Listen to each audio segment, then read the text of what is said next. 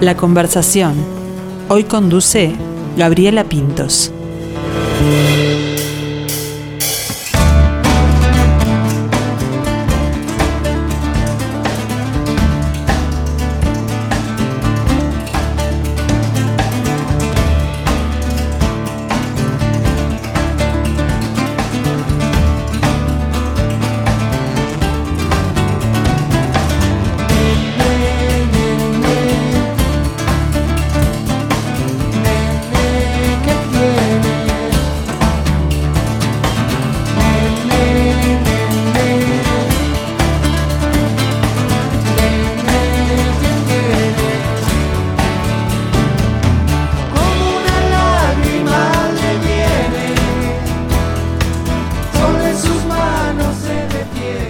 Mateo por Seis es un colectivo de músicos uruguayos que de forma ininterrumpida desde el 5 de agosto del año 1993 se ha dedicado a revisitar y recrear las composiciones de el gran Eduardo Mateo, uno de los creadores nacionales más influyentes de las últimas décadas, un artista que se elevó a la categoría de mito. Y hoy contamos con dos de los seis. Edu Pitufo Lombardo y Ney Peraza. Muy buen mediodía para los dos. Muchas gracias por acompañarnos. Mediodía, lo mismo para ti. Un gusto. Específica la fecha, ¿no? 5 de agosto del 93. Y hasta ahora han pasado muchos años. Y, este Mateo por 6 sigue, ¿no? A, pesar de, bueno, de lo difícil que debe ser cruzar los caminos de gente que tiene tantos proyectos musicales separados también, ¿no? Sí, es cierto. Bueno, es, eh, es una alegría el poder seguir tocando esta música en primer término y por otro lado este, seguir este,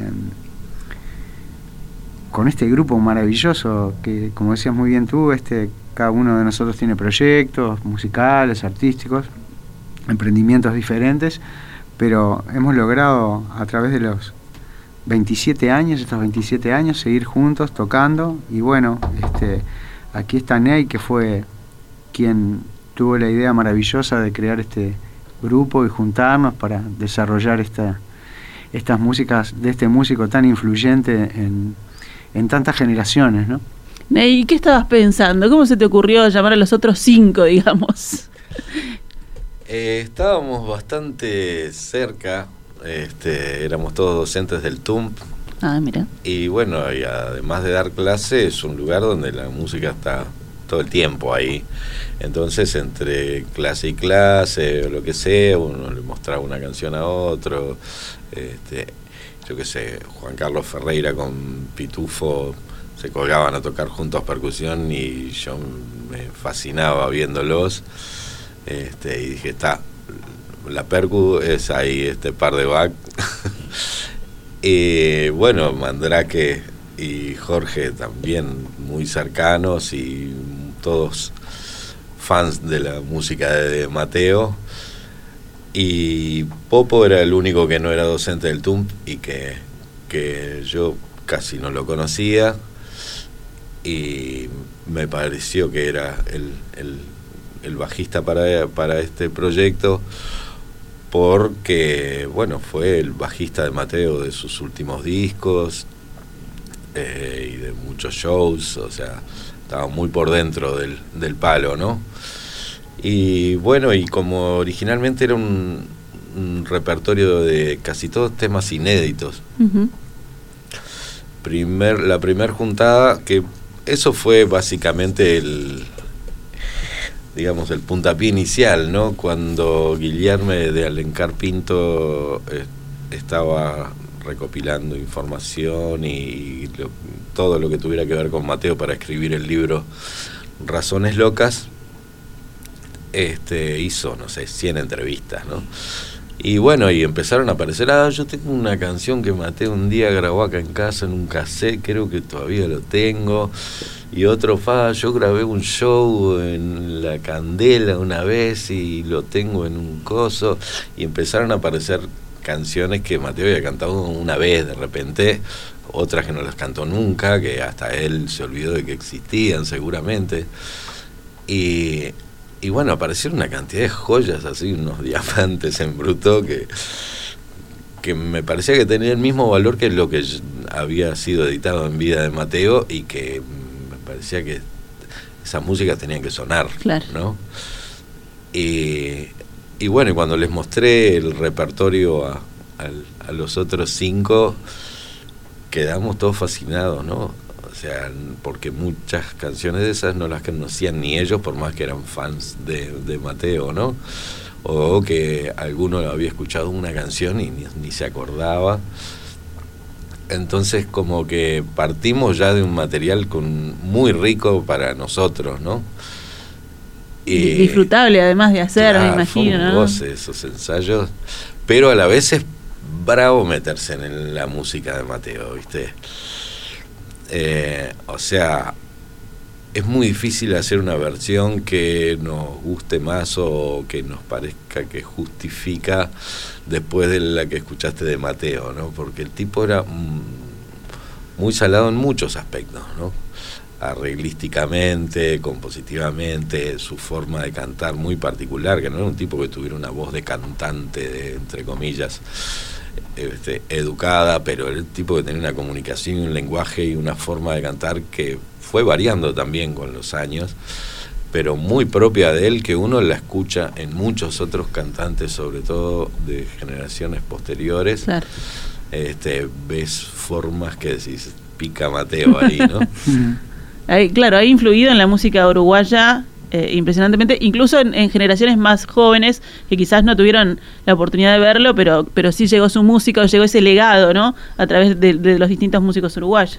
Sí, este, una influencia, bueno, en, en diferentes generaciones y en nuevas generaciones también. Nosotros este, vemos como que Mateo por el lado de la discografía, por supuesto, por, la- por el lado de las versiones de otros colegas y por el lado de Mateo Porcey también, ¿no? que muchas veces nos comentan. Nosotros, bueno, co- conocimos este, esta canción o esta música de Mateo a través de, de- de Mateo Porcey, ¿no? Entonces, digo, es muy, es muy lindo que, que- suceda eso, ¿no? Y, con respecto a lo que decía Ney, la música de Mateo, que, que sí que es difícil, también hay cosas que son bastante complejas. Este, hoy utilizaba un- un- una palabra que, que es capas, ¿no? Hay muchas capas de cosas en sus discos. Este, en este caso, que, que es un homenaje a. Homenaje no, es un recorrido, este, porque cumple 50 años este, el disco Mateo Solo Sí. Bien Selame. Ese disco, él oficia como cantante, como corista, como percusionista, como guitarrista, Todo. arreglador y, y hay muchas capas de cosas que, que, bueno, que son muy interesantes. Entonces, cuando nos metemos adentro a ver con lupa la música Mateo, nos encontramos con siempre con, con- con algún mu- mundillo nuevo ahí que aparece y, eso es maravilloso para nosotros. Y también un tipo con una gran sensibilidad, ¿no? Este, y en una época construía canciones con determinados contenidos donde la música uruguaya este, pasaba como por otro lugar en Estaba ese aspecto, ¿no? Exacto. Claro. Y además, eh, en, en una música que capaz que para el oído eh, de, de quien lo disfruta puede, puede resultar simple y hay tremenda complejidad detrás, ¿no? Sí, esa mezcla, ¿no? Sí. De lo de lo sencillo y al mismo momento al, al mismo momento complejo, ¿no? Es una mezcla muy difícil de, de lograr.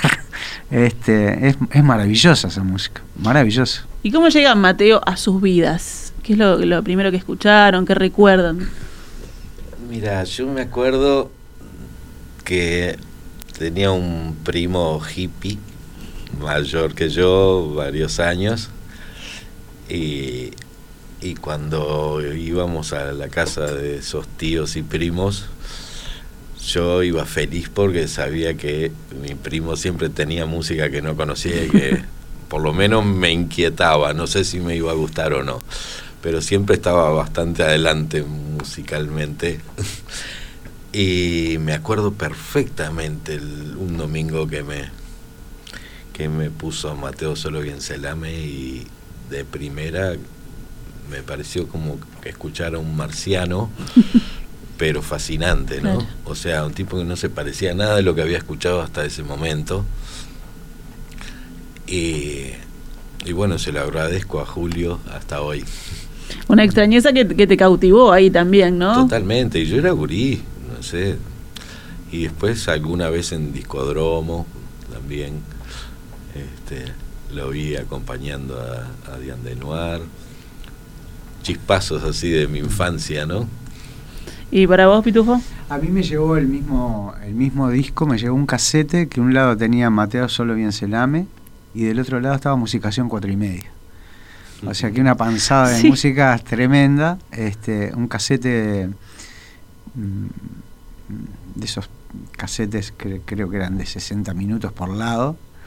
Este, y también, o sea, muy sorpresivo lo que escuché por, por primera vez. Y me acuerdo que tenía un esos caseteros chiquitos así. Y bueno, nada, ahí me llegó mm, por primera vez la, música de Mateo. Y, y nada, me, me- me- pareció que era un. Siempre me pareció que es un disco como que te dan ganas de lo terminás y te dan ganas de escucharlo otra vez, ¿viste? Porque hay tan eh, es un mundo tan amplio que, que bueno, que en una primera escucha uno escucha algunas cosas y, y nosotros lo seguimos escuchando ahora y de- redescubrimos, así que nada, increíble. Exacto, es como esa- ver esas películas que las tenés que ver varias veces para encontrar y para entender cosas, bueno, la- también pero llevado a la música, ¿no? Exactamente, exactamente. Estamos charlando con Ney, con Pitufo y ¿qué les parece si los escuchamos también con su música?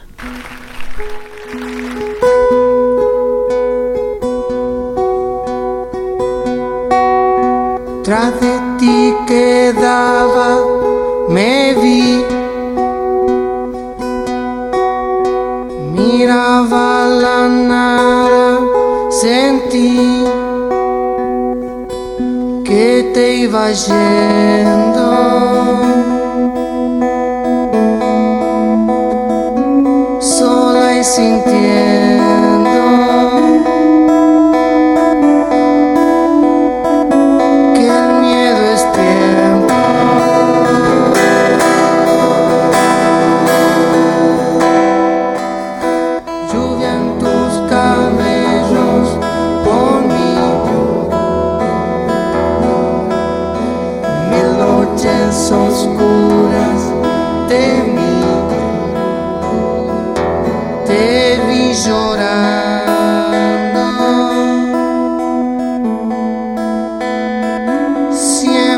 Siempre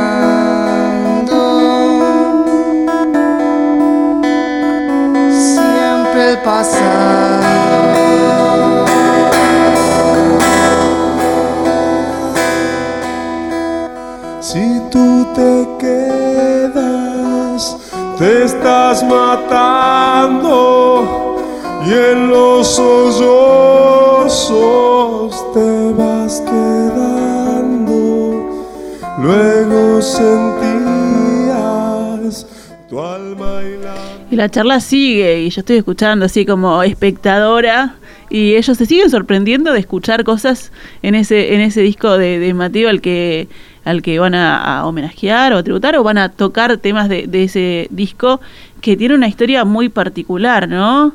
Este, que no que no estaba pensado para hacerlo, que hay tanto mito que Mateo se fue y que fue este Piris quien quien lo terminó, quien edi- eligió los, los temas. Eh, ¿Pueden contarnos un poquito de, de la historia de este disco? Eh, Mateo había, había hablado con Abuchalja, que tenía el sello de la planta, para grabar un disco y bueno, estaba muy divagado Mateo supuestamente y quedó ahí como una tarea medio postergada. Pero en realidad sabían que no tenía un disco armado como para meterse en un estudio, ¿no? Ahora cualquiera puede empezar a componer mientras graba, porque se graba en su casa con un estudio de casero, porque se suenan todos.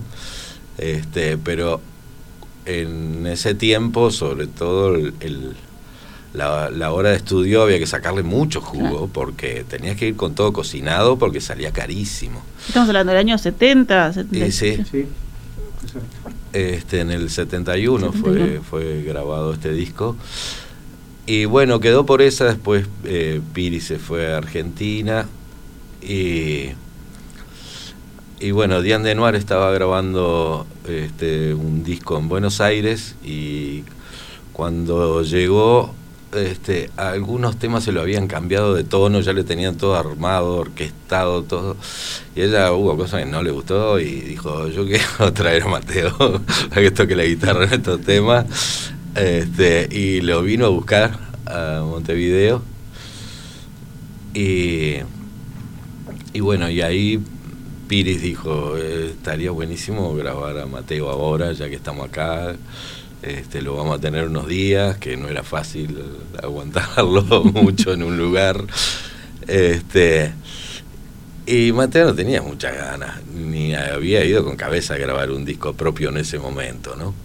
Andaba más preocupado de ver si conseguía algo para consumir en Buenos Aires, que estaba fisurado. Este, y se quería venir para Montevideo, extrañaba a la novia. Bueno, llevaron a la novia para Buenos Aires con él, para que estuviera acompañado, andaba, vamos arriba, Mateo. Y bueno, consiguieron horas más baratas y para aprovechar que estuviera, las horas caras eran de tarde. Este, y bueno, y el sello aceptó finalmente que, que, que las hicieran a precio barato para poder sacar el disco. Y bueno, mi Mateo iba un día, grababa tres, cuatro bases, al otro día iba, escuchaba lo que había grabado y le decía, faja, no, esto es todo horrible, borra todo y, vamos, y empezaba con otras canciones que iba sacando papelitos de las servilletas del cuaderno, a ver esta cómo era, a ver si me acuerdo, y empezaba a tararear la melodía, vamos con esta y las terminaba de componer mientras las grababa, ¿no? Mientras estaba tocando. Este, y después le metía otros instrumentos y otras voces arriba que uno piensa en un disco grabado en esas condiciones con, con alguien que no que no venía muy preparado para grabar, que estaba con la cabeza en otra cosa. Eh, uno dice, va, va, va a ser cualquiera ese disco, ¿no? Y sin embargo, eh, es disco cabecera y un clásico, si querés saber de música uruguaya, ese disco está entre los 10 que elegís para decir esto es Uruguay musicalmente, tiene que estar. Y hay muchísima cabeza atrás de todo lo que hay ahí, no hay cero divague.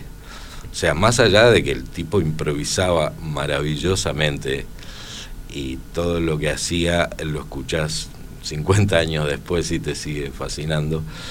Este, vos ves que hay mucha cosa eh, armada de, de, patrones de percusión, patrones rítmicos, cambios armónicos. Hay mu mucha complejidad en eso que uno escucha y dice, hola, la, la, uh, ¿cómo te vas? ¿Sabes, la, te quiero? Eso es la letra, y vos decís, ah, eso lo escribe un niño de cuatro años. Bueno, él se puso en ese lugar también pero escuchás la guitarra y decís, parece fácil. Y el tipo está todo el tiempo en el aire y no entendés dónde está el uno y, y dónde está el compás. Y cuando te querés meter en el viaje decís, ¿cómo cambia acá?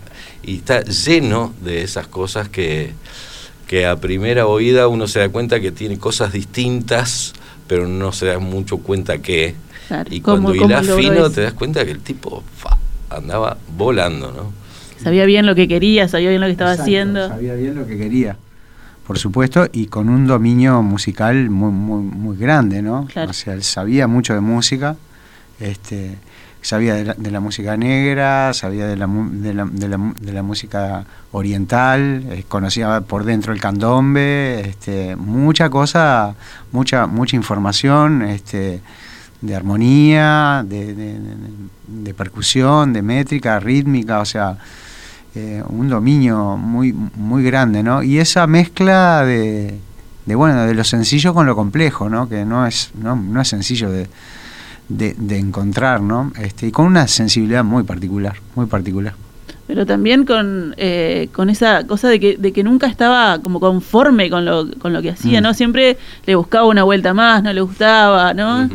De Este, hecho, en, en ese disco, eh, Piris en un momento se dio cuenta que podían estar siete meses y Mateo todos los días No le iba a decir, tira todo y empezamos de nuevo. Entonces empezó a encanutar grabaciones y eso es el disco. O sea, es un disco sin terminar. Mateo nunca lo terminó, se vino para Montevideo un día y los dejó a todos colgados con el disco.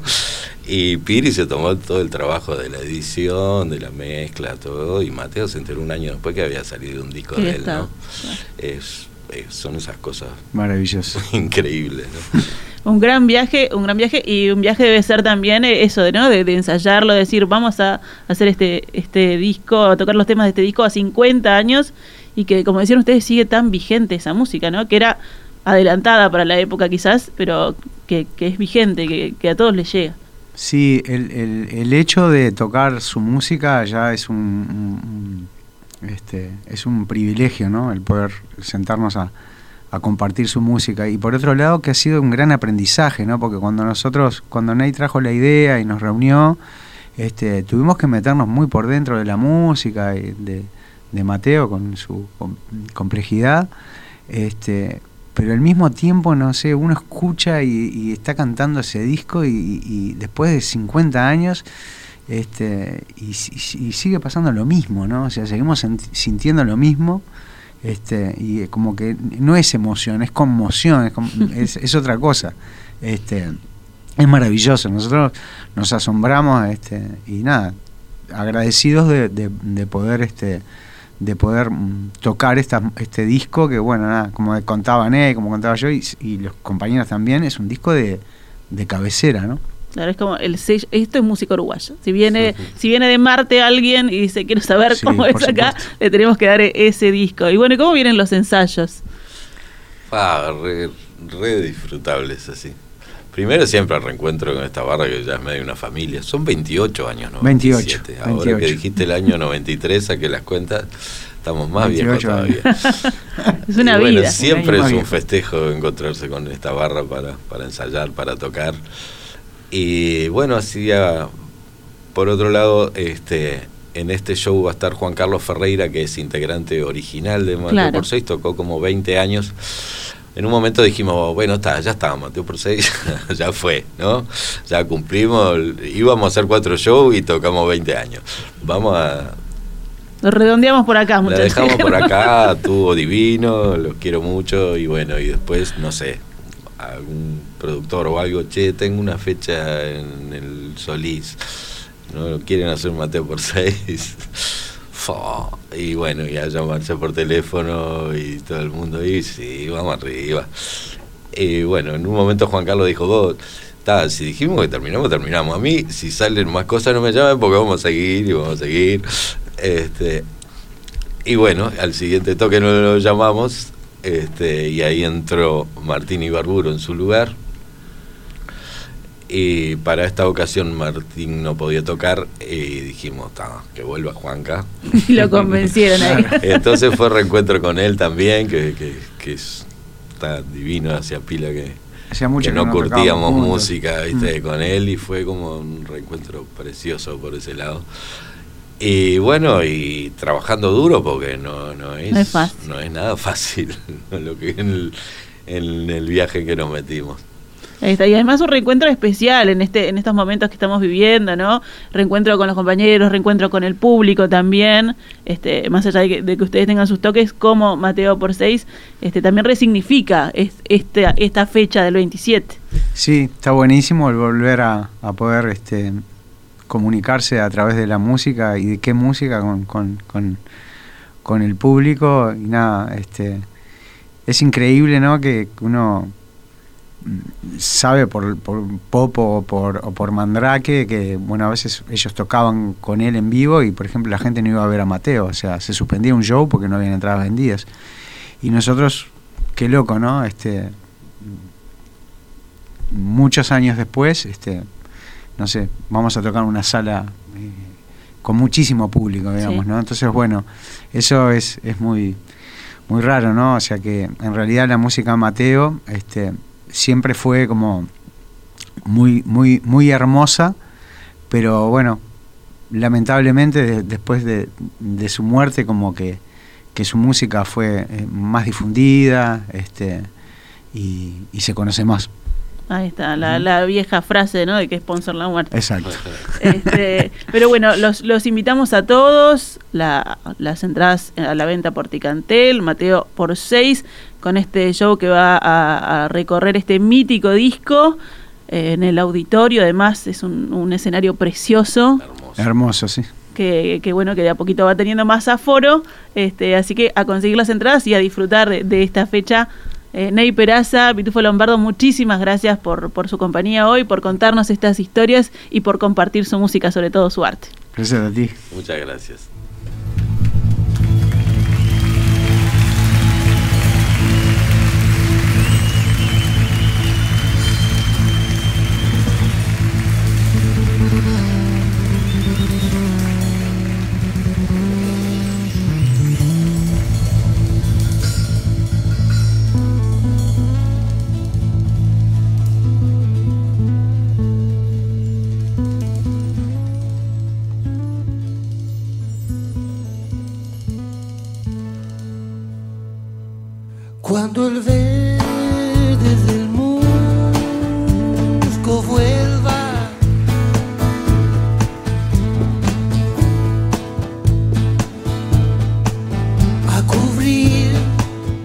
But.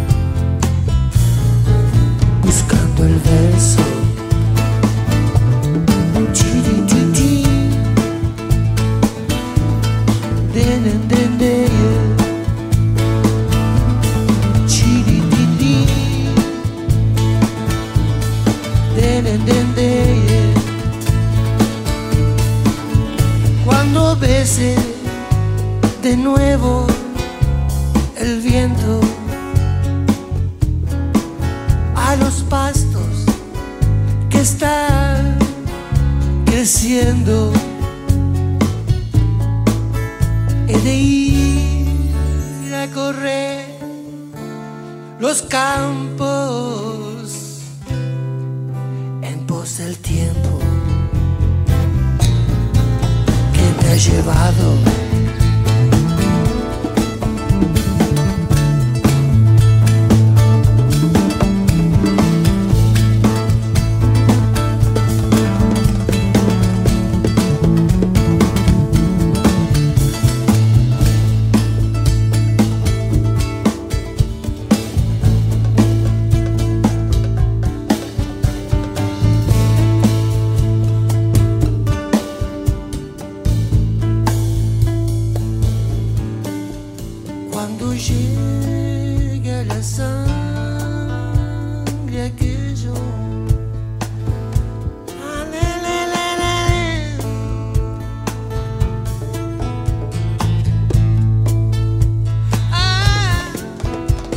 de.